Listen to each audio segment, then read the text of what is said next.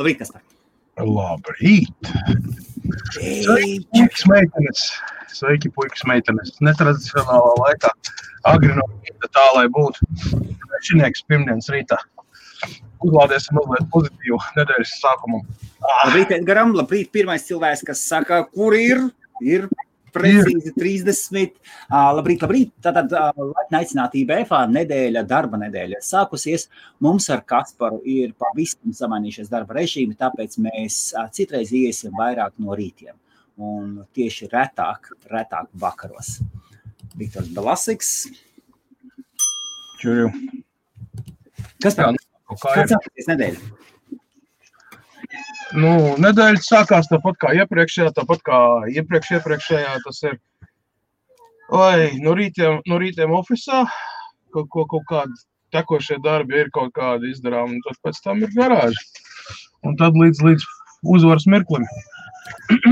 Šeit ar 12. nāk iekšā, nāk iekšā hibrīds uz baterijas maiņu.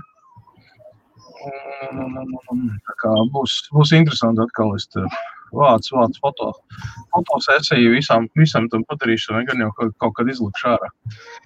To visu procesu, kā tas viss notiek. Un, un, un, nu, tiem, tie, kas kaut ko saprot, varbūt būs interesanti no parastiem cilvēkiem. Nu, nu verķi, verķi, zin kā. Galvenais, ka mašīna brauc un bez problēmu. Pārējais viņiem neinteresē. Tātad, kā... labrīt, labrīt, laipni aicināti. Labrīt, Antra no Jūrmalas, labrīt, Alvīnija, Alvīnijai, tad Viktors, Bruno, labrīt pro-transfers. Un ne tikai. Tātad, tie, kas, ja jūs gadījumā pirmo reizi esat pievienojušies IBF, IBFs ir latviešu, lielākoties latviešu valodā mēs taisām tiešraides. Iespējams, drīzumā tiek plānoti arī video intervijas, un lielākoties tas viss ir par datoriem, uh, par uzņēmēju darbību gan internetā, gan ārpus interneta. Un citreiz mums ienāk citas tēmas klāt. Man sauc Helmuts Meškonis, un šis kungs ir Kaspars Krūmiņš, pazīstamākais latviešu datoru eksperts um, Facebookā. Tā arī teiksim no Lielbritānijas. No Facebookā galvenais. Facebookā viennozīmīgi. Vai ne? Nu jā, kaut kā tā.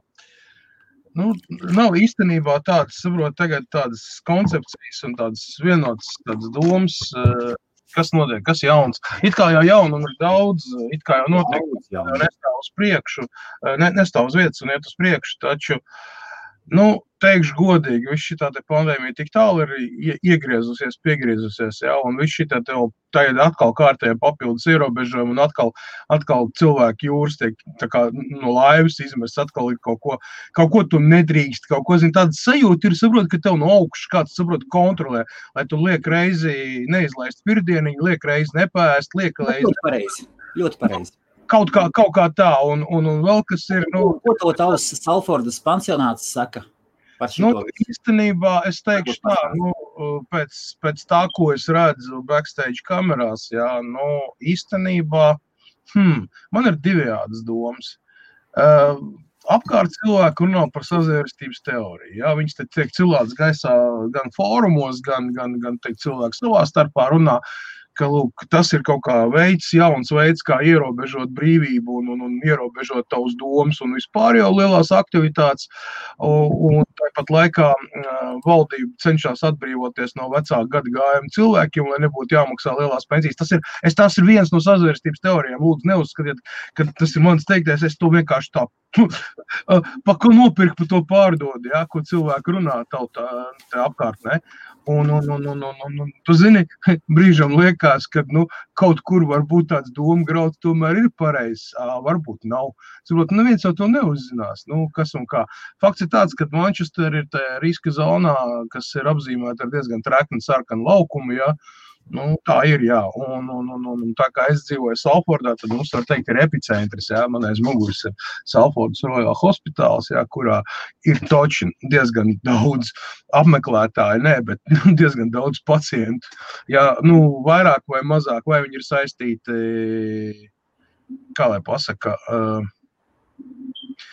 Nu, nezinu, viņi jau met vienā, vienā kulē visus, vai ne, kam tikai ir kaut kādas iesnas kārtīgas un temperatūra kaut kāds, nu, dabūjis kaut kādu prastu ģifilisu, tad jau uzreiz ir aizdoms uz Covid un visu. Es teikšu godīgi, es arī esmu nodevis asins uz Covid uh, šo te, vai, vai man ir bijis, vai, vai nav bijis, vai man ir antivīls vai nav.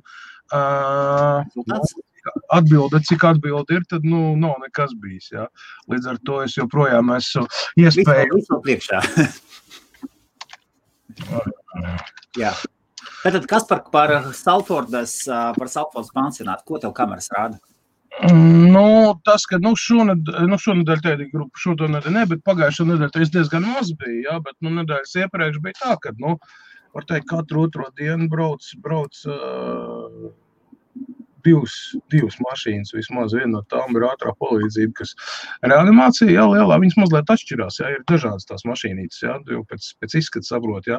Nu, kad pie smagākiem klien, pacientiem brauc mazliet citu veidu mašīnīti, jā. Viņas ārēji izskatās vienādi, atšķirās tā načīnka iekšējā un arī pēc numuriem un arī pēc daudzām citām lietām var pateikt, jā, nu, ka šī tāda nopietnāka ātrā palīdzība, nevis tāda standarta izbraukuma.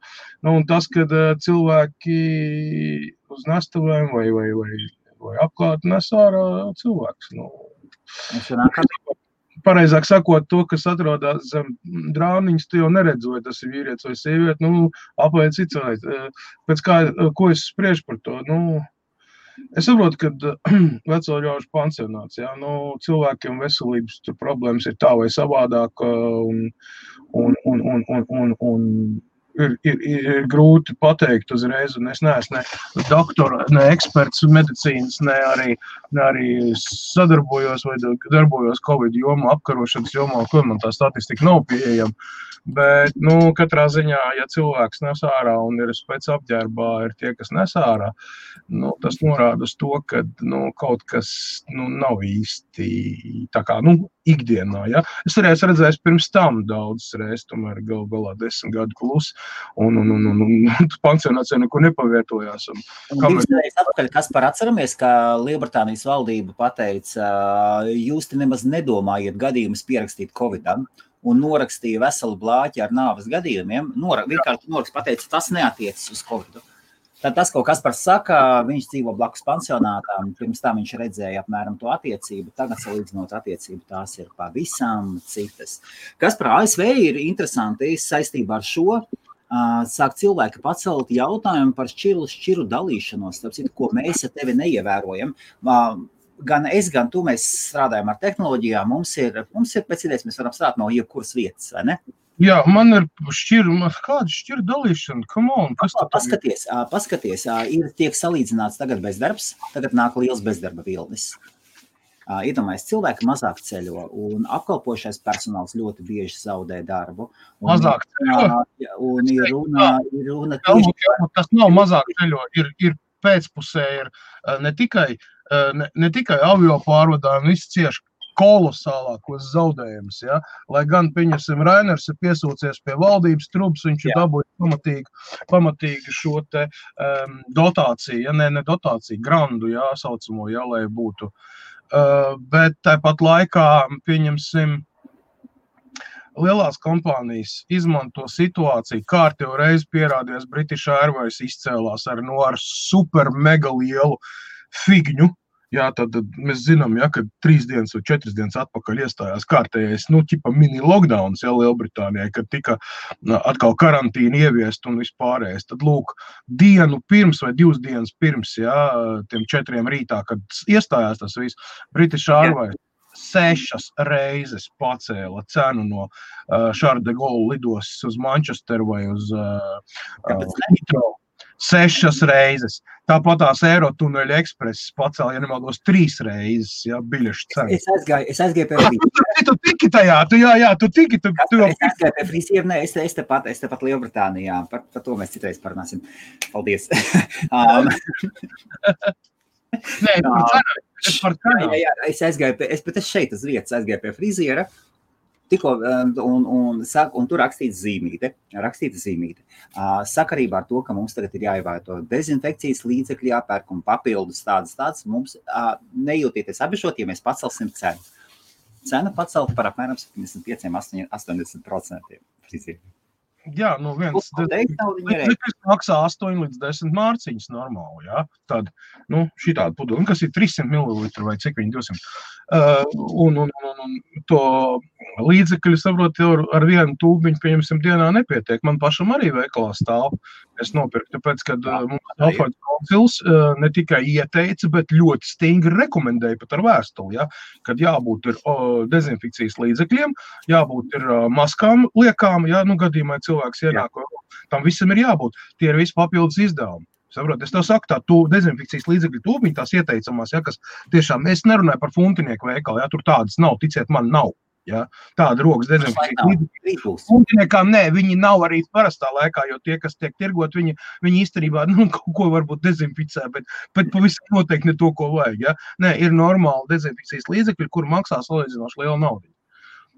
Tieši roku līdzekļi, kas nav jāmazgā zem ūdens, viss, nu, kas ir tie nu, pašžūstošie, nu, tie ir tādi. Ja? Viņi ir dārgāki paši par sevi jau a priori. Ja? Es, es, es saku, jums jārēķinās ar 8-10 puntiem par pudelīti nu, 200, 200 300 ml. Kāds viņas tur nāk. Ja?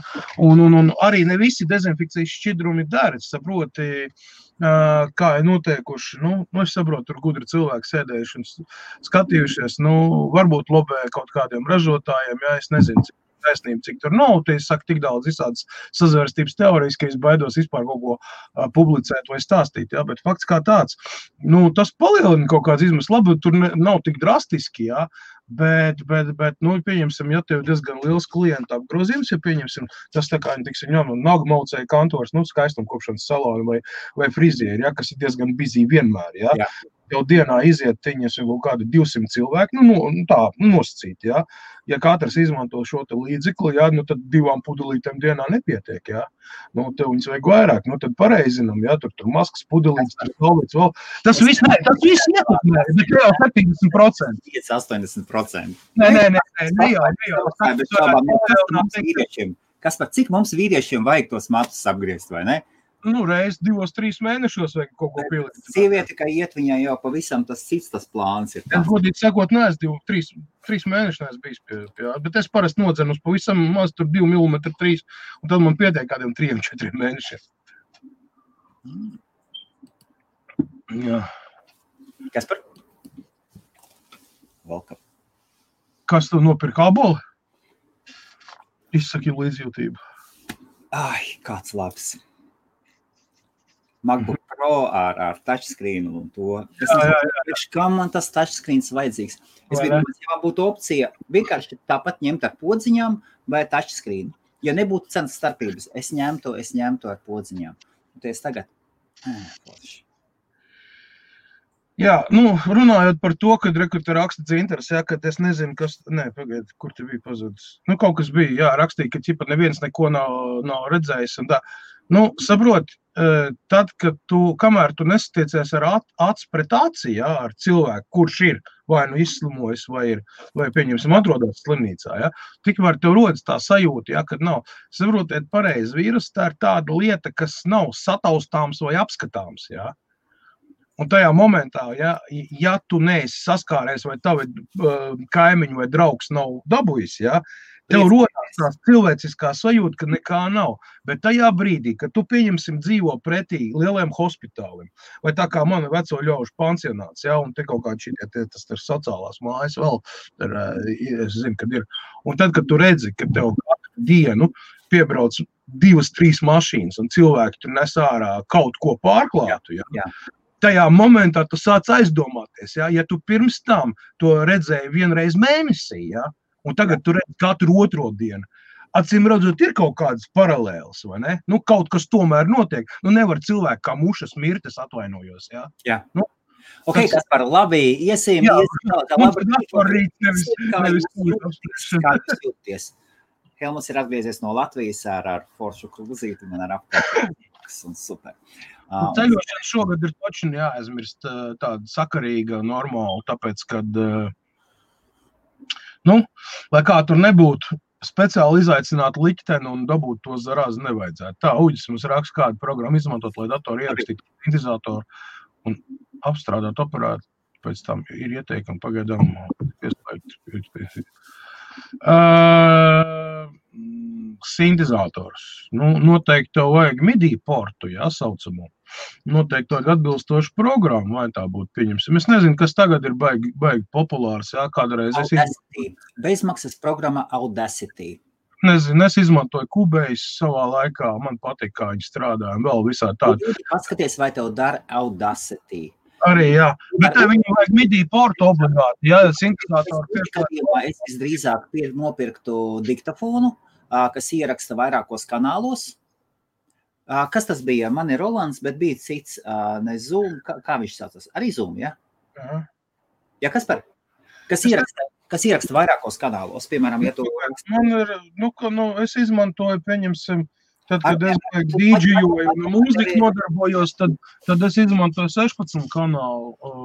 Nu, principā es strādāju ar Kubējas, ar Sonforģu strādāju un, un, un, un, un bija Vegas video arī priekš video. Man liekas, suģi gadījumā labi vai patiešo rakstīt uh, datorā ir prātīgi. Kaut gan daudz tā arī dara. Nē, viss ir atkarīgs. Uh, sāks ar to, ka datoram ir vajadzīga normāla audio karte. Vai tā būtu Audigi, vai tā būtu, te vēl bija, nu tagad es nezinu, kas tur mainījies, bet nu īstenībā vajag tādu normālu kuram ir digitālā analogā ieeja, izēja, kuram ir MIDI porti, kuram visam, viss, nu tā, tā komplekss tāds, jā, nu, viņas nemaksā lēti, tas nav kaut kāda parasta audio karta paņemt. Tev, tev vajag, plus uģi tev noteikti vajadzēs asio drivers priekš tev pīši, jo, ja tu strādā Windows vidē, tad atceries uz visiem laikiem, ka timekodu rēķina diezgan, diezgan ar tādu pievilkšanos, nu, tādu nu, nav precīzi. Vislabāk to dara, Apple komputeri. Viņiem ir precīzs timecodes, tāpēc studijās un mūzikā vispār industrijā izmanto lielākoties Apple produkciju tikai dēļ šī iemesla, kad viņam timecodes iet precīzi. Tas Jā. nozīmē, ka ja tu, teiksim, taisi drum and bass, jā, uh, apakš, pieņemsim, muciņu, jaceni, kā mēs tur saucam, ne, ar, ar šķīvīt, jā, timecode, tas ir tā, cik precīzi viņš viņu atkārtos lūpā. Ja? Un Windowsam ir tāda problēma, ka viņš to dara. Uh, nu, labi, tu, tur iet runa par tūkstošdaļu sekundēm, par mikrosekundēm, ja? bet viņš to dara neprecīzi. Un tad, kad tu taisi galveno masteru, to var baigi labi just, jo tev neiet kopā precīzi. Viss, ne, it kā nē, viss ir pareizi. Tur nav tā, ka pa kreiso tur kaut kas tāds. Vienkārši nav mūzikai saucamais spiediens pareizais. Tur ir jāpielieto daudz visādi filtru, kompresoru un vispārējais, lai dabūtu to, bet tas bieži vien nesanāk. Tāpēc, ja tu gribi dabūt kristāli tīru skaņu un tiešām, tiešām spiedienu un pasniegt to mūziku, teiksim, lai viņi varētu cilvēku baudīt, ja nevis to trampapā, trampapā, kas tur uz ātru roku sarakstīts un samests iekšā, ja, kad ir daudz, daudz grēko uh, pseido jau pseido zvaigznes un viena heat wonder uh, šie amatnieki. Ja. I, ir tāda lieta. Nu, diemžēl nāks to atzīt. Ja. Nu, tas ir saistīts Windows, Windows kodā un ar Linux. Linux tomēr viņš rēķina precīzāk. Uh, kā ir kāda programma Loopnoids? Kas par šeit ir jautājums tāds, ja viņš grib patiešām rakstīt datorā, vai tev liekas, tā ir pareiza izvēle? Tāpēc, ka datorā viņš ierakstīs kompresētu failu.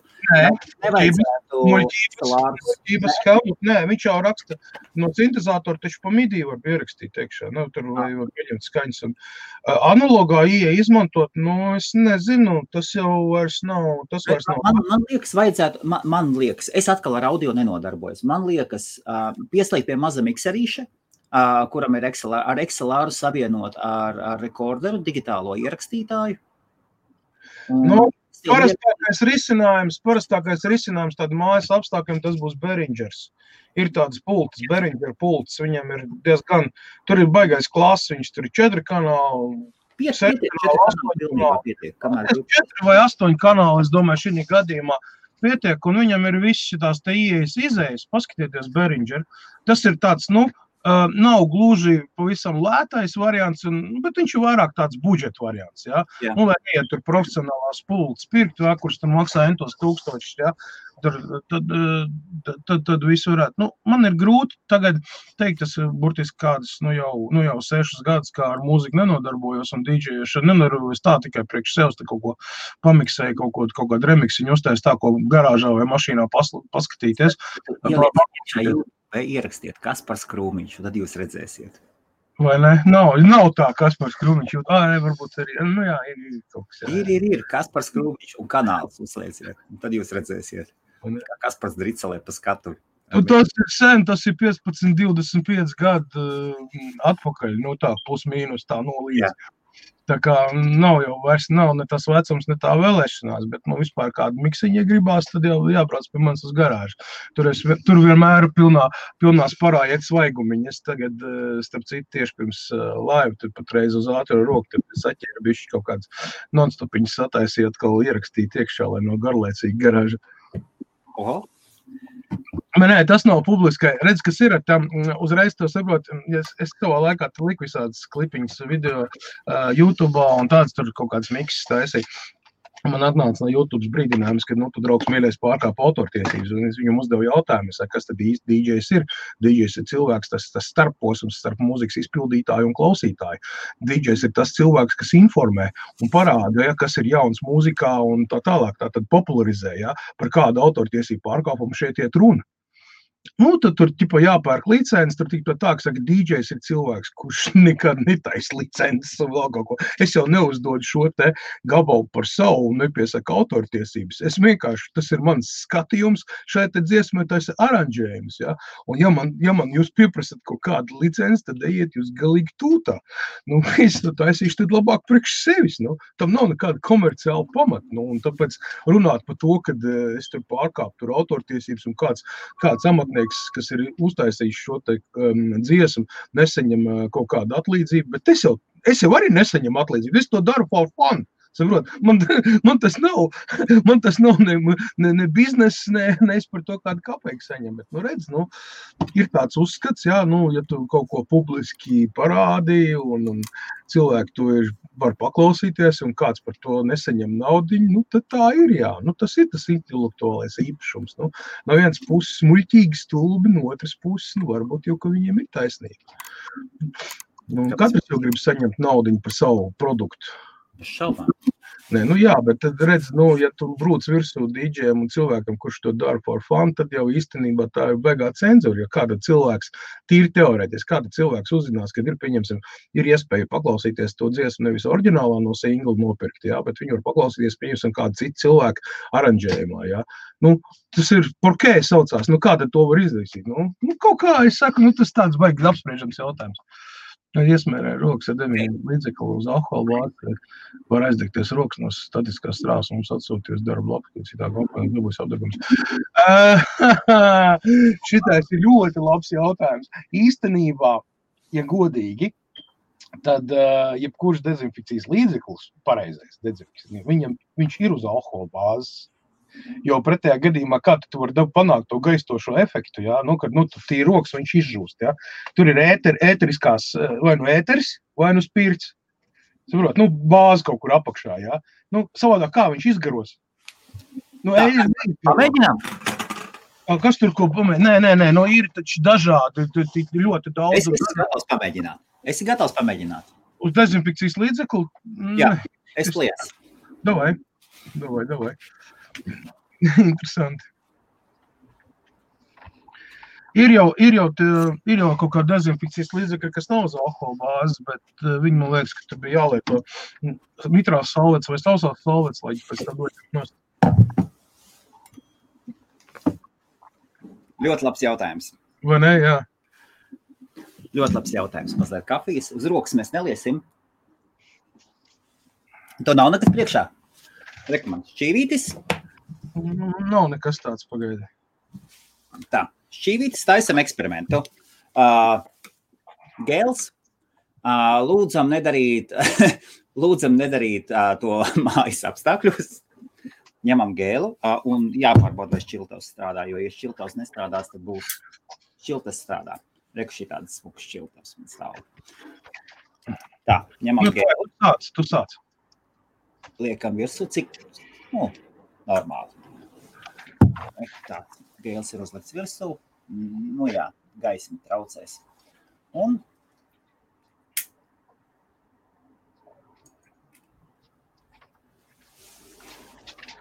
À, ir, ir, deg. Deg. Jā. Kas par? Tagad mani, nu, man ir, man ir šāds te tūlītās. Parādīšu speciāli, kas paredzēts. Jā, šāds te. Tad tev bija šāds, un man bija šāds. Nu, nē, nu šitais redzēja, tas speciāli. Arī 70% alkohola man rakstīts. Jā, jā. Nu, es ne, arī 70%. Tas ir estrabols, jā, bet, protams, un rekur man ir šķīvīts. Okay. Dag, ir. Ir, jā. Redzat? Redzat liesmu? Redzam, ļoti labi, kas par. Nu, ko mēs varam pateikt? Ir zinātniski veikts pētījums, Nē, nē, tas, ka sanitārais gels, viņš ir uz alkohola bāzes, etanols vai vēl, vēl, vēl kaut kā cits paveids, ir jābūt savādāk. Es saku tā viela neizbērs. Atbilde, atbilde uz šo jautājumu. Var būt apgad, apdegums, ja tu vienlaicīgi esi pie atklāts uguns un, un, un nezinu, rokas sildas. Tagad jautājums no statiskās strāvas. No statiskās strāvas tas nevar būt. Kaut gan atkal, atkal jautājums, cik liela tā statiskā strāva. Nu, ja tev tā ritīgi dzirksteli iešmauc iekšā, tad jau tu strādā kā iekšdedz dzinējs, jo spirits tomēr viņš no dzirksteles arī var aizdegties. Nu, tīri teorētiski. Jā. Nu, rekā. rekā ir tātad zinātnisks, zinātnisks pētījums. Pierāda, ka jā, Tīrot rokas ar antisan, to sanitāro antibakteriālo kremu, lūdzu, pēc tam rokas nesildiet pie ugunskura vai ne, vai mucā, kad uz ielas. Šašliks, pirms šašliks taisīt rokas nedrīkst dezinficēt. Nedrīkst. IBF neiesakam. Ai, kas par? Lūdzu, jautājums vēl viens ir, un tad mums vēl kādu brīdi. Sisenīt, problēma ir tāda, ka es ar AMD cenšos nestrādāt. Nu kā, nu, uh, es esmu Intel fans, un līdz ar to uh, man būs grūti atbildēt, bet viena gan es te varu pateikt, uh, Re Republic of Gamers smāts plats īstenībā uztur. Pārsvarā AMD revīzija uztur praktiski visus procesorus. Ražotāja mājaslapā ievadot šo konkrēto modeli, Tur tev būs lapa ar procesoriem, kas ir atbalstāmi, un arī ko uh, Asus Republic of Gamers inženieri iesaka šai mācību Un, ja tajā sarakstā ir tavs processors, tad vispār nekādi jautājumi. Ja nav, tad tu vienmēr vari uzrakstīt tur lejā chatiņš, ir tas uh, customer support vai Jā. fuck you saucamais prekonklās. FAQ. Jā. FAQ.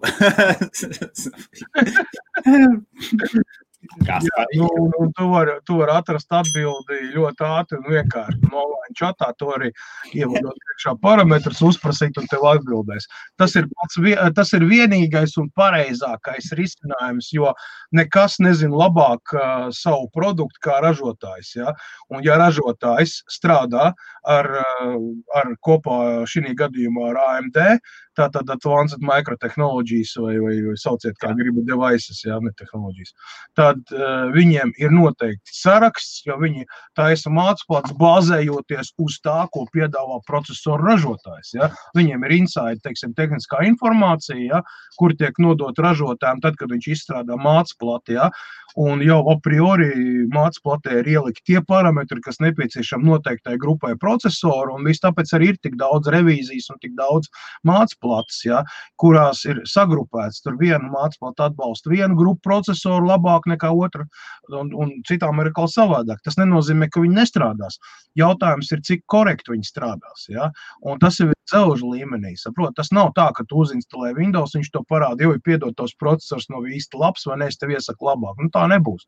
Viņš jau strādās savu darbu, viņš darīs jau pamat, pamat informācijas kanālu un vispārējais viņam procesoriem ir vienādi, atšķirās nianses. Un dēļ tām niansēm arī ir tik daudz mācību. Un Republika of Gamers, uh, asos apakšnodaļa, ja, kas strādā tikai un vienīgi priekšspēļu industrijas un augsts veiktspējas uh, mācību ražo. Ja? Šī gadījumā viņas dara arī web dizaineriem, video edit, editēšanai. Visu, viņas ir izstrādātas. Ja? Tā, nu, atbilstoši tur komponents vajag citas, ja? bet fakts kā tāds, kad uh, viņu mācību plats, tāpēc viņas ir pietiekami dārgas, ja? salīdzinot ar standartu, ja? ka viņās ir ielikt tā iespēja. Ja? Izmantot viņu ļoti, ļoti specifiskiem nolūkiem. Ja? Šī gadījumā vai mēs runājam par gaming, vai mēs runājam par uh, teiksim, web dizainu, vai, vai nu, dizaineru programmu, vai foto video editēšanai. Vis. Tātad šīs mācības plats ir vairāk piemērots šādiem te, uh, pasākumiem. Ja? Nu, kaut kā tā kaut kā tā. Tad rekur uh, Viktors saka, ka viena lieta kā gēls šķīva otru uz rokām, jo spirts izgaro garaņu vieglāk. Starp citu, ļoti labi piezīmē. Arī fakts, arī piekritīšu. Ļoti būtu pareizi piezīmē. Paldies. Nē, nē, nē, nu, jebkurā gadījumā mums jau bija eksperiments, kas vienkārši pierādīja deg vai nedeg. Ja? Jā. Tas, ka deg, viņš arī uz rokas degs. Ja? Nu, es gluži tagad uz rokas negribētu mēģināt, tas pausīs apbeigs, bet, Ne, uz nu, rokas mēs pie tam tu jau esi nesen dedzināts. Jā, man ir, man ir, jā, Piededzini, piededzini, tikmēr Kaspars nesaprata dziesmas jēgu. labi, labi. Pipar tev tu Kaspar, viss- visi sadzīs? Jā, nu, es tagad striptīzi netaisīšu, bet tā, viss ir kārtībā. Viss kārtībā. Cik, cik ilgi pagāja, kamēr? Kur, kur pakāpe tev bija? Man bija otrā un trešā pakāpe. Man Cik bija ilgi pagāja? jā, pat fotografēja, jā, pat atstāja pa piemīt savas fotogrāfijas šitajā apdeguma centrā. Mums Manchesterā ir liels apdeguma centrs, tāds, no kuras te praktiski no visa reģiona vāc iekšā Jā. cilvēki. Tad bija tā, nu, viņš redzēja, jā, tur kādi cilvēki bija, nu, tā dīvaini, jā. Bet, nē, nu, pašam, pašam bija, nu, man, kā jau es vienā laivā teicu, saka, nu, man ir pietiekami liela pieredze un pats galvenais ir neapjukt tādās situācijās, ko- kas arī man sanāca. Līdz ar to man tā apdegumi un vispār, vispār tā situācija ir nu, salīdzinoši daudz labāka. Jo es saku, es jau pats ar savam gaitālu aizbraucu līdz slimnīcai. Tur vispār bija liels acis visiem, jo nekad ieraudzīju. Viņi domāju, kā tas ir iespējams. Jo man pēc, pēc idejas, pēc visiem priekšrakstiem man bija jābūt sāpju šokam. Nu, tam, nu, tas, nu, sauc, Šaubām, šaubām. Jā, tu nevar ne pakustēties, neko, ka tev noiziet. iet Vienkārši, jā. Jā, tu vienkārši sasniegsi un visu. Un Jā, novērt. jā, jā, jā. Nu, man redz, tas nesanāca. Jā. Acīm redzot, organisms ir pietiekami daudz saskatījies un savā laikā trenēts uz to, tad nu, kaut kā sanāca tā, ka nu, Zemapziņā instinkti nostrādāja. Vienkārši iestrādāt uh, rīcību. Tieši un tas saka, strādājot operatīvā dienestā un palīdzības, dienestā, nu, tu saproti, tu visu laiku tiec trenēts, tu visu laiku ir kaut kādi, nezinu, tu mini kursi, tev visu laiku ir kaut kādas, nu, prasings uz to un viss. Tev tas ir iegājis, es saku, man tas ir iegājis tik tālu zemapziņā, ja, ka es to pilnīgi automātiski kaut kādās krīzes vai kaut kādas emergency situācijās, ja, man smadzenes strādā vienkārši zibenīgi. Tas ir tas treniņš, saproti, ko tev griež iekšā un bāž, lai, lai, tu, lai tu krīzes situācijās neapjuktu. Tad, kad, jo tad, kad esi apstulbis, lai te, lai te, ļoti svarīgi ir nezaudēt tās sekundes vai pat simtaļas. Jā. tu jau esi, tu jau esi iekšā esi sagatavots situācijā, un tev, tev vienkārši ķermenis nostrādā. Teorētiski Tāpēc sagatavots, ir apstrādāts sistēmas, jā, un tad, tu, un tad tu pats pieslēdzies un saproti, ko tu esi izdarījis, un saproti, ka viss ir bijis ļoti labi. Ā, Pirms mēs ejam tālāk, ir divi jautājumi par procesoriem. Ā, Man ir jautājums mūsu skatītājiem, vai kādam no jums ir ā, pazīšanās administrācijas ziņā Rīgas kinostudijā. Rīgas kinostudijā ir plāns pataisīt ā, intervijas. ā, pēd, pēdējais brauciens uz Latviju mazliet nesanāca. Nā, Telpu ziņā telpas bija kolosālas, tomēr tur telpā pa vidu televizors, tāds pie sienas pieskrūvēts un, un mums ar operatoru mazliet nesanāca. Un divas, divas lietas, vai kādam ir pazīšanās Rīgas kinostudijā, vienkārši kontakti. Es bez šaubām varu tāpat patiešām uzvanīt un paprasīt, cik maksā izīrēt studiju. Tad es vēlētos izīrēt studiju, viena no studijām, kurām viņam jābūt šitā te uz, uz divām, uz divām dienām, sestdiena un svētdiena, uz septembra beigām, ja viss sanāks bez šaubām. Tagad ir tādi laiki. Un otra lieta, vai kādam no jums ir hobijs, hobijs vai kas kādam no jums patīk filmēt, bet nevis uz mobiliem telefoniem, bet drīzāk ar, ar DSLR vai ar Black Magic kamerām vai kaut ko nopietnāku. Un, ja jums ir, uzrakstiet lūdzu vai nu IBF, vai man, Helmuts Meškonis, vai uz info at IBF.CLV. Bez šaubām par samaksu un, un tiek meklēts filmētājs, filmētājs ar, ar vismaz vienu savu kameru. Es iedošu otru kameru, es iedošu Black Magic. Ideāli, ja jums būtu divas kameras, tad ir trīs kamerām. Jā, un, un ja kāds pazīst cilvēkus, ko var ieteikt, Rīgas kinostudijā. Paldies! Kaspar, šāds jautājums. Jā, nonāks prom, jā, piemēram, Ir tā vecā latviešu dziesma, kas par Rīgas kinostudiju, labākā kinostudija pasaulē. Vai ne? Jā. Nu, saproti, kā pateikt par šo te uh, mazāk hertz, vairāk hertz. Nu, Aha, starp, ļoti, ļoti labs, ļoti, nevis, ļoti, ļoti, ļoti labs jautājums. otrs i5 processors ir spējīgs pārsist pušu i7 procesoru. Mazāk sveicējis. Saproties, ir jāsaprot, ka tā ir sērija i3, i5, i7. Un katrā no šīm sērijām ir jaudīgāka procesora un mazāk jaudīgāka procesora. Uh, ja mēs runājam, nu, pieņemsim tā, Vai salīdzināsim to, mums te daudz BMW fanu un viss, kas te fanā pa dīzeļu benzīna automašīnām, tad mēs salīdzināsim tā. Tad i3 mums būs kaut kāds, kaut kāds tur budžeta klases, nu kaut kāds tur Volkswagens, jā, kaut jā. kāds, jā. Uh, tad i5 tas mums būs tāds, nu, līdz pat M3 BMW, jā, Nu, un, attiecīgi, i7 tas ir BMW 5. sērijas ar M paketi, jā, tur vēl visādi tādi. Jā. Katram no šiem modeļiem ir savu plusu, savu mīnusu. Viens no rādītājiem, protams, ir frekvence. Bet nu, tagad jautājums tāds, vai tu to frekvenci panāci ar četriem kodoliem, vai to frekvenci panāci ar astoņiem kodoliem. Tā ir milzīga atšķirība. Jo laiks, informācijas apstrādes laiks, četru kodolu procesoram viennozīmīgi būs ilgāks nekā astoņu kodolu, jo uzdevums tiek sadalīts pa astoņiem kodoliem. Līdz ar to operācijas skaits sekundē palielinās, dubultojās, ja ne trīskāršojās, atkarīgs no procesora. Tad, lūk, pieņemsim. Ja mēs skatāmies kaut kādu 2,6, 2,8 GHz i5 procesoru, ja, bet viņš ir dual core, ja, Nu, viņš nevarēs pārspēt, pieņemsim, Gladcore i7 to pašu 2 GHz. Ja? It kā frekvence ir zemāka, ja? bet kodola skaits ir vairāk. Līdz ar to produktivitāte i7 būs viennozīmīgi lielāka nekā i5. Tāpat laikā mums ir pieejami arī Gladcore i5 procesori, kas, pieņemsim, parastos i7 kaut ko no zemākā ranga sit pušta divos setos. Nu, te, tas ir ļoti, ļoti, ļoti dziļi jālēn iekšā, draugi mīļie. Uh, es neesmu uh, tehnoloģija tāds speciālists, vai nekas līdz iekšā mikroprocesoru kodos, vai ne, un tagad es sāku izstāstīt garu un plašu zinātniski atšķirības un tādas lietas, jo gala lietotājiem īstenībā tas ir pie kājas. Jo viņš tāpat nesapratīs pusi no tiem procesiem, ko es varētu izstāstīt. Ja. Otram, otram kārtam, mārketings tā ir baigta globāla lieta. Ja kas liek cilvēkam nopirkt lietas, ko viņam īstenībā nevajag.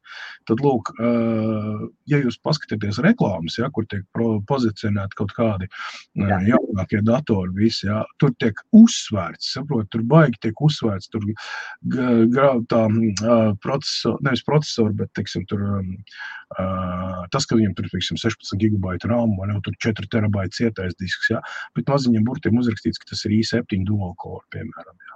Un cilvēks, kurš, kuram nav nekādas saprašanas, jo oh, es dzirdēju, ka i7 ir baigi labie procesori. Oi, tur tāda grafika, tur, tur tāda atmiņa, to visu jāņem baigi labais dators. Paņem un plīni, jopčik, popčik, nu neiet viņš kā vajag. Turpat kaimiņam ir i5 procesors, tur kaut kāda Nvidia grafisko karti, tas vienkārši lido. Un tu tagad apsēdies un domā, bļāviens, es samaksāju 300 mārciņas vairāk, un tas dators ir reāls sūds salīdzinot ar to, kur cilvēks ir nopircis un lietos miedamies. Ja? Tas nenozīmē, ka procesors ir pielaicis. Nē, nu, tur ir atkal tas ir, tas ir vesels komplekss. Vārds, ko varbūt kāds palaida garām, salīdzina ar i5 procesoru plus, kas bija plus? Nu, nu. Nvidia nu. grafiskā karte. Kas par tā fiksi iestarpināja un aizgāja tālāk? Ai, tu... Mēs saprotam, lai varētu precīzi pateikt kaut ko, ir jābūt pirmam kārtam, ir jābūt diviem datoriem A uz galda, B viņa reāli lifetime testi jātaisa. Tāpēc, tāpēc, tāpēc konkretizēt un pateikt tā virspusējos vilcienos es pateicu, ja? bet lai konkrēti pateikt par to, ot, ot man salīdzina, lūdzu, šitais procesors ar šito komplektāciju un otrs procesors ar otru komplektāciju. Ja? Tad, izbeidzot testu, tad es tev parādīšu gan vizuāli, gan materiāli, kā tas viss izskatās un kāpēc tas tā ir. Ja? Un kas sastāda cenu no tā vai otra devaisa. Ja? Nu, mēs, mēs runājam vienkārši par baigo ārprātīgāko datu kompleksu, ja? ko nevar izstāstīt trijos vārdos, piecās minūtēs. Un tāpēc ir tik pazīstami, tāpēc ir tik ļoti apmeklēti šie, top lapas, kas salīdzina dažādu procesoru veiktspēju. Tas arī ir sintētiskie testi. Helmut ar reālajiem testiem viņam ir ļoti maz sakara. Ļoti maz. Un bieži vien sintētiskie, sintētiskie testi, tas ir tikai, kā lai pasakā, um, kā tāds papildus līdzeklis, saprast procesu, vai teiksim tā, plus mīnus. Reālie testi ļoti bieži atšķirās ar to, kas ir parādīts sintētiskajos testos. Jo visi šie te, uh, mājaslapas, kas uh, veic uh, datoru apskatus, ja, tais, viņi jau taisa sintētiskos testus. Ja, tā tad ir programmas, kas tur testē un tā tālāk, kas saucamas sintētiskie testi. Ja, kad tu piespied procesoru strādāt tādā vai tādā režīmā, ja, piespiedu kārtā, ja, kam ar reālo, reālo darbību nav nekāda sakara. Tu vienkārši ieslēdz atsevišķu opcijas, ja, lai viņu notestētu. Jā, viņš pie noteiktiem, noteiktiem parametriem kaut ko izdod ārā. Ot, uz tā bāzes viņa arī tājas. Tāpat laikā, kad tu reāli strādā ar programmām, reāli noslogo viņu, ja, tev ir pavisam citi rezultāti. Saprot? Un, un ir, ir, ir gadījies tā, ka, pieņemsim, pēc testa benchmark viņiem ir tur viena parametra baigi labi, ja tu reālā, reālā laikā, teiksim, reāli strādā, un tu saproti, ka tie benchmark absolūti neatbilst tam, yeah kas, kas ir parādīti. Ja? Viņi nav pat tuvu tam, jo vēl, vēlreiz saku, tas tāpatās kā braukt, pieņemsim, ar simulātoru. Ja? Tu nopērci kaut kādu simulātoru, ja? un tagad puikas limo ar to, viņš te nopircis. Mēs tur stūri, pedāļi, ātrumklots, viss. Viņš tad mācās braukt un tur gonkot un tam līdzīgi. Un tajā brīdī, kad viņi piesēdina pie īstās mašīnas stūres, davai, davai tagad parāda, nu tad ir dušu papēžos. Es saku, bet tu taču tur mauc, nu tu, tu vari darīt. Viņš, Nu, jā, tas ir savādāk. Nu, tad jā, ir sintētika, saprot. Tur reāli, reālo dzīvi nav nekāda sakara. Nu. Tā kā, nu, tā tas ir kamēr tu neesi paņēmis uz testu un reāli pats notestējis uz reāliem apstākļiem, tu nevari pateikt, cik laba vai slikta ir sistēma, vai viņa atbilst taviem prasībām vai nē. Tīri teorētiski tu vari pielasīt sistēmu, kurai būtu jāstrādā atbilstoši taviem pieprasījumiem, bet tas ir tālu no pilnības. Helma, tu ļoti labi zini, ja? tu, no, tu taču arī biji, tu iegādājies, kuram vajadzētu, jā, viņš ir baigi grūts, bet tu sāc strādāt, tu saproti, bļā, viens, un te kaut kāds sīkums, te ir kaut kāds sīkums, un viņš nedara. Un tad tu sāc vai nu likt klāt, vai nu tu vienkārši saki, ka fū, tas ir sūds, tas neatbilst tam. Da nu nafig viņi izmet ārā un pasaka, davai čau, es ņemšu kaut ko citu. Nu, tā ir. Nu. Šabā. Tam vajag specifisks uh, iekārtas. Un parasti tādas specifiskas iekārtas tiek būvētas roku, nevis pirkts gatavs. Kas dara visam, nedara nekam. Atcerieties uz visiem laikiem. Un, kad jums piedāvā kaut ko universālu, tur kaut kādu gaming datoru, kurš ir ķipa salasīts, tur viss baigi čotka, tad ziniet, viņš ir ļoti viduvējs dators, jo viņš ir vienkārši pilsīts tā, viņš plus mīnus visur strādā. Lai pārdot, lai pārdot. Un, no, lai varētu nosaukt mārketings, mārketings, tāpat kā mašīnas stājas uz papīra un pārdot, tā, tāpatās arī dators. Tagad 9, 10 paudze, paskaties, tur vispār maceļās stāvs, kādas sūdzes cenšas cilvēkiem iesmērēt. Man atnāk cilvēks ar uh, eh, M7 procesoru, nevis i7, bet M7. Jā, viņam viņš nopirka baigo naudu, maksāja, nemaldos, tur pašu tukai viņš maksāja. Tur esot krūts procesors. A, kas ir M7? Tas ir tas pats Intel atom procesors, tikai ar astoņiem kodoliem. Saprot, viņš sadalīts. Un cilvēki nopērkās uz to M7.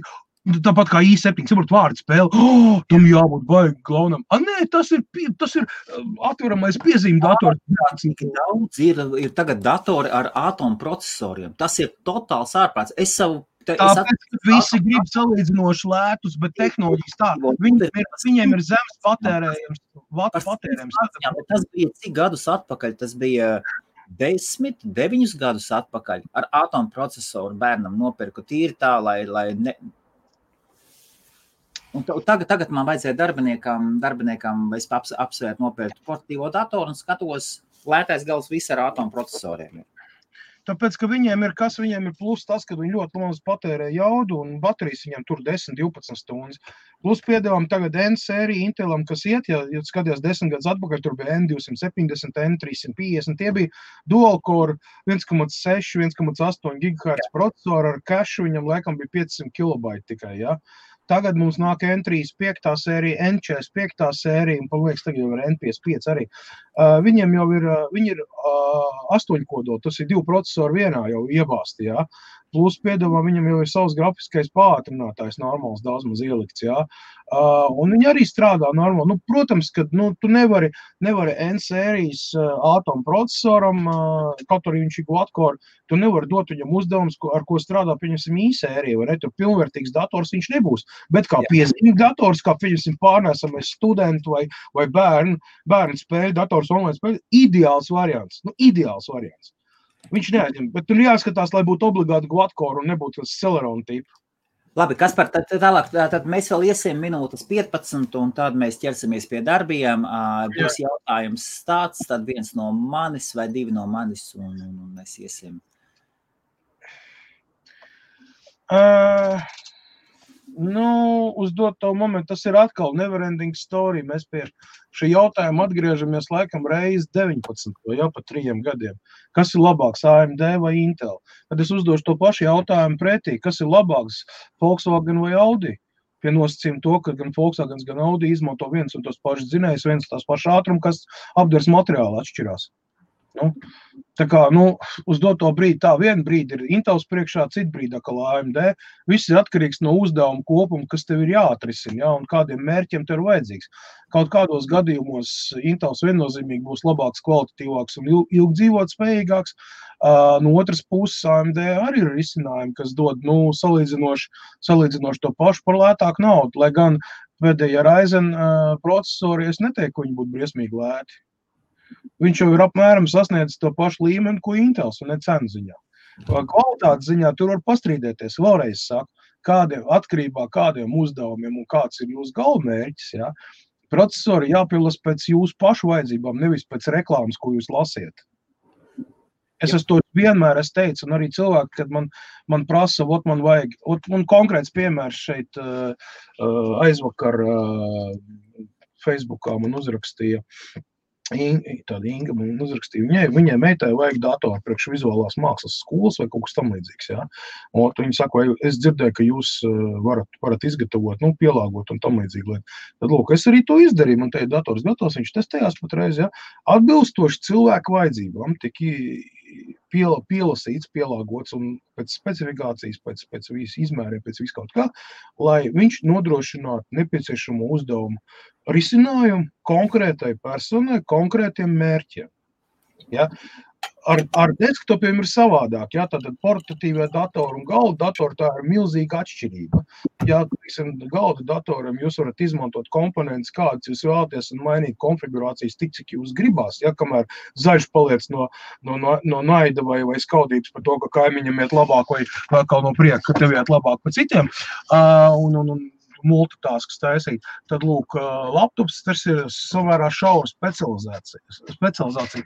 Un orientēties šajā te jūrā ar datoriem portatīviem, ja, kur ir ļoti daudz sēnels un, un tās sēklas īstenībā ir diezgan pamazas tādas, kuras tiešām ir labas, uh, ir jārēķinās arī ar cenu diapazonu, ja, kad jūs nevarat prasīt no datora pa 400 mārciņām veikalā nopērkot Argusā vai PC valdā, ja, ja mēs runājam par Lielbritāniju, ja, kad viņš uh, izpildīs jums uzdevumus tādus, ko var izdarīt galda dators, pieņemsim, ar, ar divām kartēm iekšā grafiskajām vai ne, un tur nezinu, cik atmiņu un vēl visādi. Tāpat tās, tāpat tās pieņemsim, nu nevajag ar budžeta klases laptopiem spēlēt kaut kādas, nu, smagās spēles, jau viņš vienkārši nevilks. Nevilks nevis tāpēc, ka viņš ir slikts, bet tāpēc, ka viņš tam nav paredzēts vienkārši. Saprot, pašā, pašā konstrukcijā nav ielikts tās, saprot, tu nevari prasīt no iekārtas darīt to, ko viņa nekad nav mācējusi un nav apmācīta darīt. Ja? Ja jūs gribat darīt kaut kādas tādas uzdevumus, nu, tad atvainojiet, cenu diapazons sākās no 800 uz augšu. Ja? Nu, tā ir realitāte. Nu, nemēdz būt pasaka, nopērkot par 400-500 datoru. Viņš spēs veikt uzdevumus, ko dara dators, kurš maksā 1200, 1500 un pat vēl vairāk. Ja? Tāpēc būsim realisti. Ja? nu, nu, nav pasakas par lētu naudu. Nu, nav. Viss ļoti vienkārši. Nu. Un kamēr es skrēju. Negribam draudzēties. Oh, labi, tā tāds ātrs jautājums. Ir kaut kas? Ai, tā bļāviens šito te atkal. Davai bez šitā. Es negribu līdz politikā. Kas par kā tev ar veselību?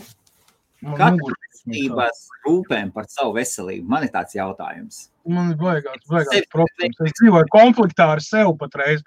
Man vajadzētu, man vajadzētu kaut kādu, nezinu, Palmbīčā kaut kur atpūsties pāris nedēļām, tur jūras krastā neko nedarīt, bet es strādāju un, un darbojos. Man ir muguras sāpes, man atkal aktivizējusies mugura un pļaujas. Es nezinu, ko īsti darīt, bet nu, nav jau īsti man zāles, tas, kas man ir iedots. Es viņas negribu īpaši lietot, tāpēc, ka pēc viņām ir nu, vienkārši rozā ziloņi un, un, un, un, un, un vēl visādas tādas lietas. Nu, sāpes nav, bet tur tev ir tāda sajūta, ka visi pie kājas.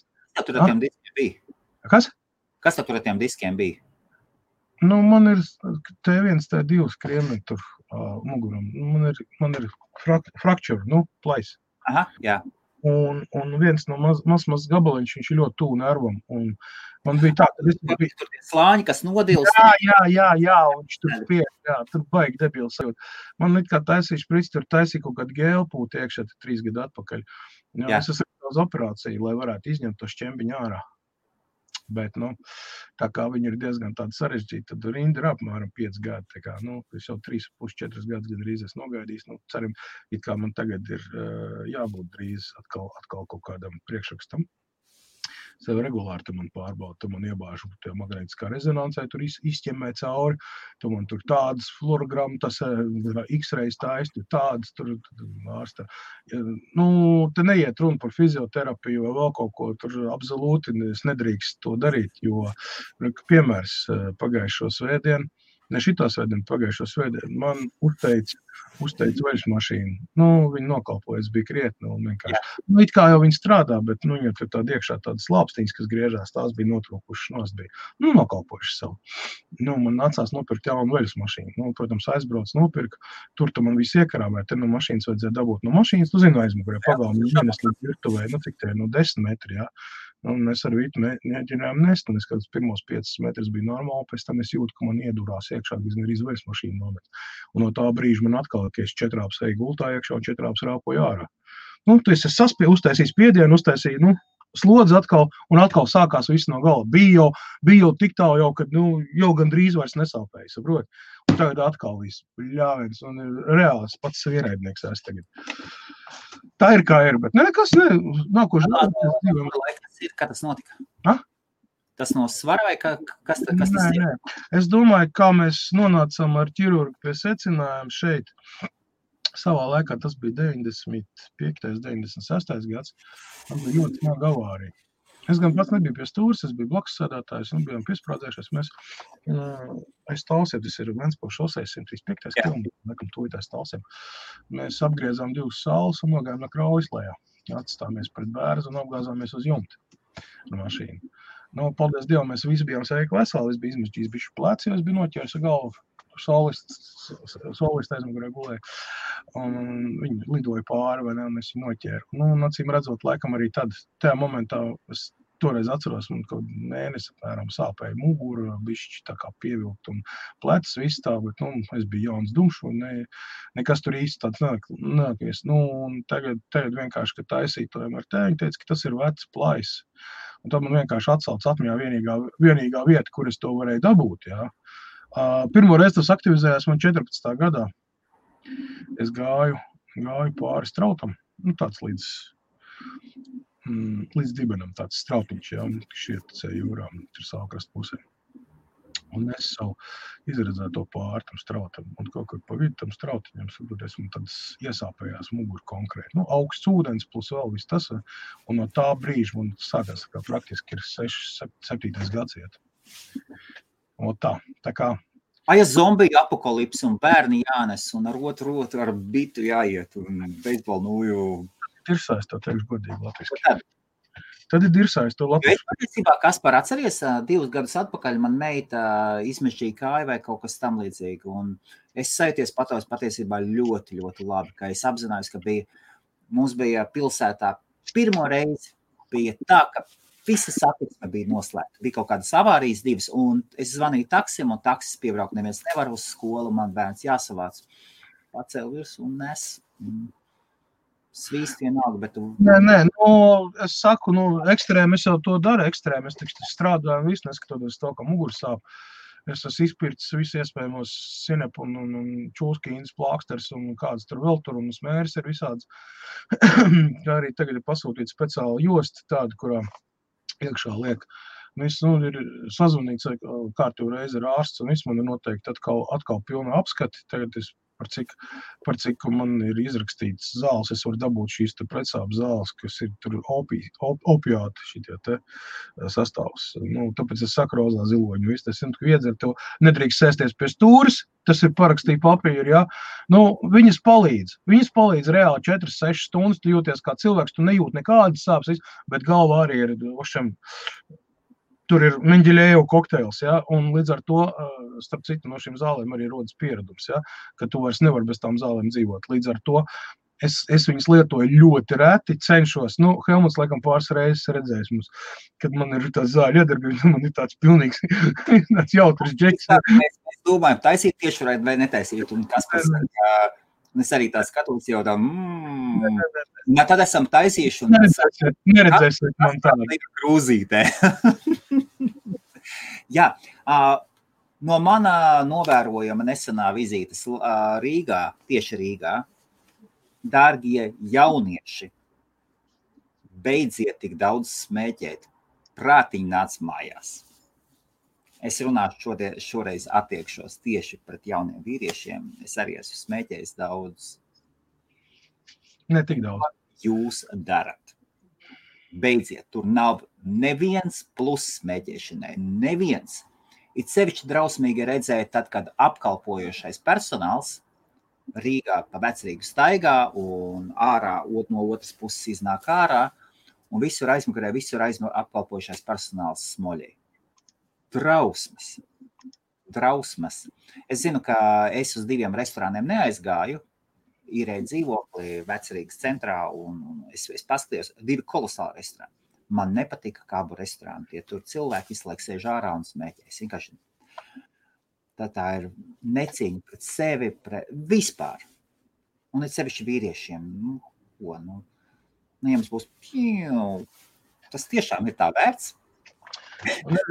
Kam tur ir pju, kam nav, citiem viss kas par, kas par smēķi jau netaisa. Ne, tur ir, ne, nevecīt, netaisa vispār nekādīgi asinsvadu sašaurināšana nekādā gadījumā neveicinās jūsu mojo. Nekādā. Nu, tad vajag iedzert zloju ķēdes, un tad būs vēl viss kārtībā. Papildus lietā smēķēšana mums ir kas par citreiz mēs tā sajiem, tāpēc, ka es esmu publiski paziņojis, ka es vispār es skatos uz smēķētājiem. Tāpēc, ka viena lieta ir, ir viens cilvēks, kas pē, ir, ir zinātnieks, katrs zinātnieks pēta kaut ko savu, un ir viens zinātnieks, kurš laiku vārdu neatceros, kurš pēta nāvi. Un viņš jau daudzus desmitus gadus pēta nāvi, un viņš saka, nav. Neviena nāve nav tāda, ka pasakās lasa, ka cilvēks aiziet gulēt un mierīgi.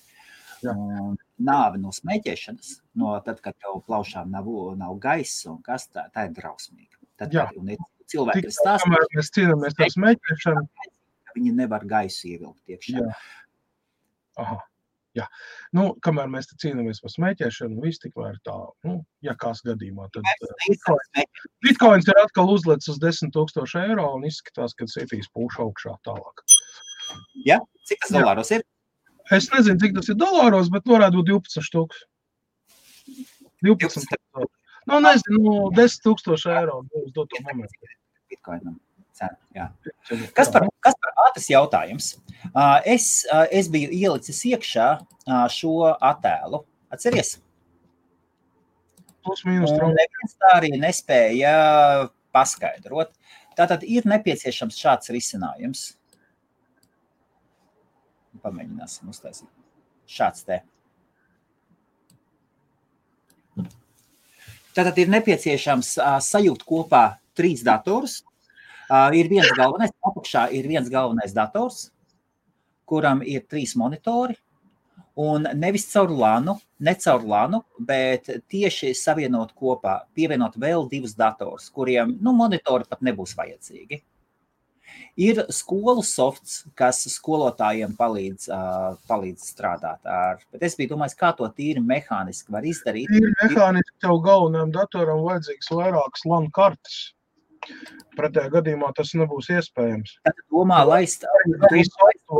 software. vienā datorā uzreiz būs, uzreiz būs tad nāks iekšā trīs, trīs LAN kartes, uh, tā, nu, trīs LAN savienojumi, ja? Nu, vismaz, zini, šī, šī gadījumā, konkrēti šī situācijā, Edija Black tev būs vislabākais padomdevējs. Jo viņš tieši šādas sistēmas ir taisījis un tieši arī strādājis ar šo visu. Tur ir tā veida specifiski, tur vajadzīgs diezgan specifisks softs arī, lai viss tas korekti strādātu. Jā, ja tu gribi. Edija Blackam uzzvani apjautājies. Viņš to plus mīnus izstāstīs. Tikai atrod Jā. momentu, kad viņš var runāt savādāk. Ja pazudīs, ka viņš būs aizņemts, tad viņš, tad viņš nerunās. Varbūt, varbūt, ja, varbūt, ja kāds uh, zina risinājumu, es ieliku iekšā komentāru, tad parādīsiet, varat aiziet uz IBF, es uzrakstīju. Un... Jā, Nē, nu, gan jau, gan jau atradīsies ar kādu citu cilvēku, kas prot, vai ne, bet nu, mums tāds kopīgi zināmais ir noteikti arī blakus. Viņš, viņ... Kas par? Um, kur zeme ir vērtīgāka? Liepājā vai Rīgā? Es domāju, vai es domāju, ka skudrīšu kungam noteikti būs labāk zināt. Otram, otram kārtam gribās tādu personīgos veicienu, nu kā tad ir ar to burbuli Teslas akcijām, kurš tur bankrotēs un kad tur divus gadus citīgi IBF komentēja ja, par to, par Teslas burbuli un tam līdzīgi. Paskaties, kāda cena Teslas akcijām tagad. Un šajā gadījumā, kas par? Vai ne? Ir, tas, tas ir, ir. Tomēr Rezultāts ir ļoti pozitīvs un labs, un cilvēcei tikai labs, tāpēc es par šo burbuli. Jā, un šitais saucamais, un tad, kad uh, Teslas, Teslas likviditāte, nē, bet uh, kā jau pasaka, nu, peļņa beidzot ir sasniegusi to, ko gribēja. Jā, viņi sāk gūt peļņu un diezgan labu peļņu, jo līdz tam notika investīcijas un ļoti daudz tika norakstīts zaudējumus, bet tagad ir pavisam cita situācija. Un es, kāpēc Tesla vēl nav pa diviem gadiem nav nobankrotējis, kā prognozēja Skurlīša kungs. Tā kā, nu, tā draudzīgs sveiciens. Starp citu, tikmēr arī pieminēsim gadījumā, kāds mums uh, dažu reizi, ļoti retas reizes ir, uh, ja, jums interesē zeme, ja jums interesē zeme, liepājas pusē, tad Juris ir viens no lielākajiem zemes īpašniekiem, turētājiem. Tieši, tieši šajā pusē. Jums interesē zeme pie jūras, pie atklātās jūras. Man bija kolosāls nesen brīvdienas, un es arī ar bērniem pavadīju laiku Tev bija bonifācija brīvdienas. Tā vasaras mājā un, un, un, un kol, kolosāli. Atklātā jūra ir atklātā jūra. Tas ir ar, ar dīķi līdzi salīdzināt, es nezinu, atklātā jūra. Kaut kas pavisam cits. Nu, līdz ir diezgan piedrazots, un viņš tāds, tāds atstoņīgs, kur nostāvās ūdens. Jā. Atklātā jūra ir atklātā jūra savām, ar saviem plusiem, mīnusiem jātur vēja, vēja gaisa un vispārējais. Loģiski, ka būs atšķirīgi. Jā, līdz jūs varat aiziet, tad reku neapmaksāt reklāmu, varat uzrakstīt un, un paprasīt, kas jā. viņam ir kurs, un pat varat samaksāt sarunāt ar nomaksu. Un Man tikai ir šis ir profesionāls profesionāls, maksājumā īpašumu. Cilvēks, nu, iedomājieties, viens no lielākajiem zemes īpašniekiem. Viņš zina, ko viņš dara, un netaisiet visādus stulbus piedāvājumus, lai Jā. Tikmēr, tikmēr, kamēr uh, Skudrīša kungs raksta, ka burbulis turpina pūsties, tikmēr uh, Teslas uh, rūpnīca uh, pie Berlīnas tiek būvēta pilnā, pilnā sparā, un pirmais, pir, pirmās aprises jau ir konkrēts, jau pat vienai jumts ir uzlikts, un, un uh, otra, otra lielā rūpnīca, kas būvēta Amerikā, turp, turpina arī attīstīties, un jau ir jau, jau pir, pir, pirmie pāļi jau ir iedzīti, kā saka, pamatnē jau viss. Nu, stipri apšaubu kompāniju, kur ir mākslīgi, tur nezinu, uzpūsta vēl, vai būt spējīga uh, taisīt rūpnīcas un paplašināties un uh, atvērt jaunas tirgus. Arī kraudu panpūšās. Tas, tas, kā... Nē, nē, nē, nu labi, ok, nē, nu tas ir no kuras puses paskatāmies. Labi, visiem liels paldies, ka skatījāties. Es īsumā pastāstīšu, tad mēs tagad ar Kasparu vairāk iesim visdrīzāk no rītiem, vai ne, Kaspar? Nu, jā, nu, rītiem ir labāks domas sakārtotas un mazāk ir iespēja, ka kāds tev patraucēs. Un, un, un otrs, kas ir, jā, nu, aizņemtība ir diezgan, diezgan liela, neskatoties uz pandēmiju, neskatoties ne uz ko es iekārtoju papildus otrs bizness, kas saucās uh, hibrīdu un elektroauto tehniskā apkope, remonts, uh, modernizēšana vispārējais. Tas ir, nu, patreiz noteikti ļoti aktuāls un, un turpināsies būt aktuāls arī vairāk un vairāk. Līdz ar to visas investīcijas, visas laika, laika lietas, viss tiek tagad virzītas tam. Ja mēs runājam par elektroprojektu, un tur ik pa laikam kāds apjautājās, ja nekur viņš nav palicis, viss notiekās, viss, viss iet uz priekšu savā gaitā atbilstoši tam, cik paliek laiks pāri, jo es varu pieķerties tam visam un darīt to tikai tad, kad man ir brīvs laiks. Bet tā kā man viņa ir ļoti maz, tad pieņemsim, tas projekts vienkārši kustās gliemeža ātrumā. Nevis tāpēc, ka es esmu slinks vai tāds, bet tāpēc, ka nu, ir primārās lietas, kas jādara.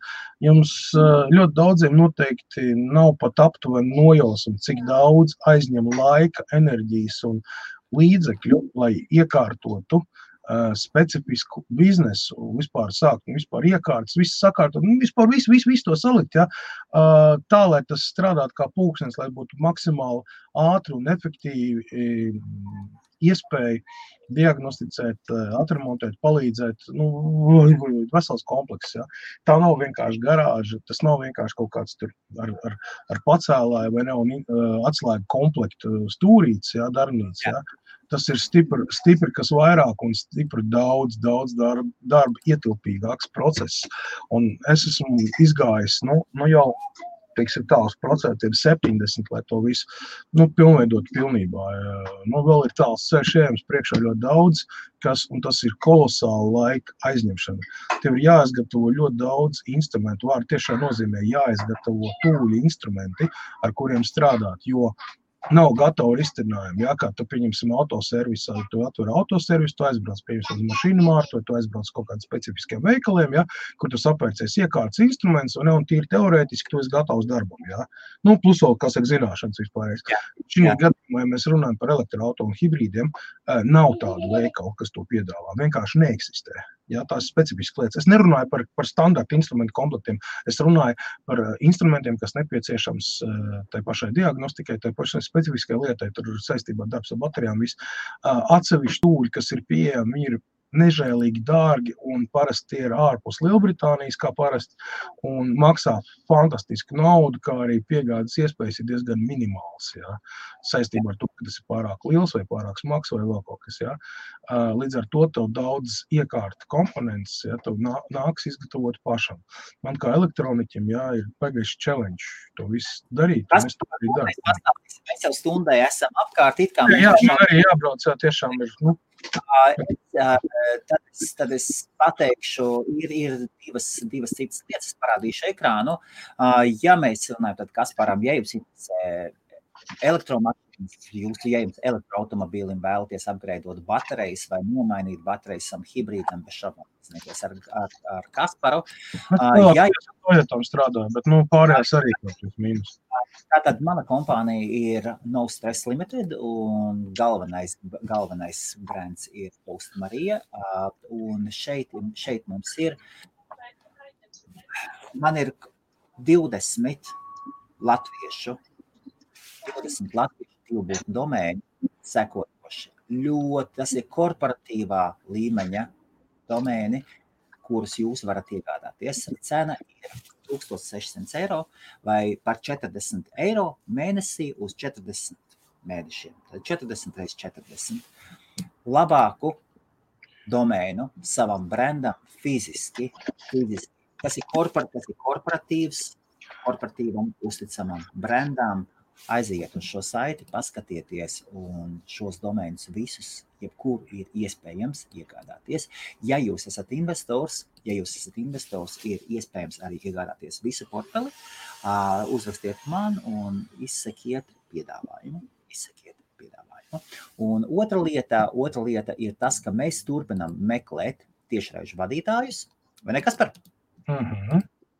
Tātad eh, nokopējuši saiti, nokopējuši saiti. Ja, jums, ja jūs uzskatāt, ka jūs varētu būt tiešraižu vadītājs, IBF, tad šis, šis ir. Mēs meklējam tiešraižu vadītājus. Apmaksa ir 20 eiro par vienas stundas tiešraidi.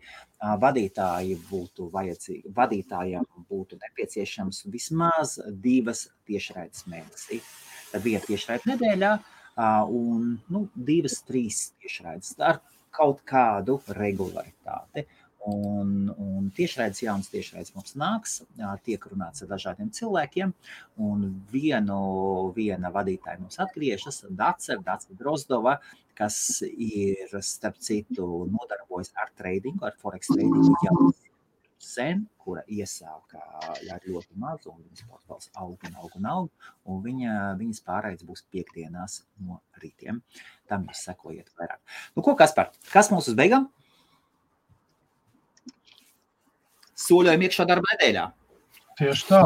Visiem jauku nedēļu, pilnvērtīgu, ražīgu.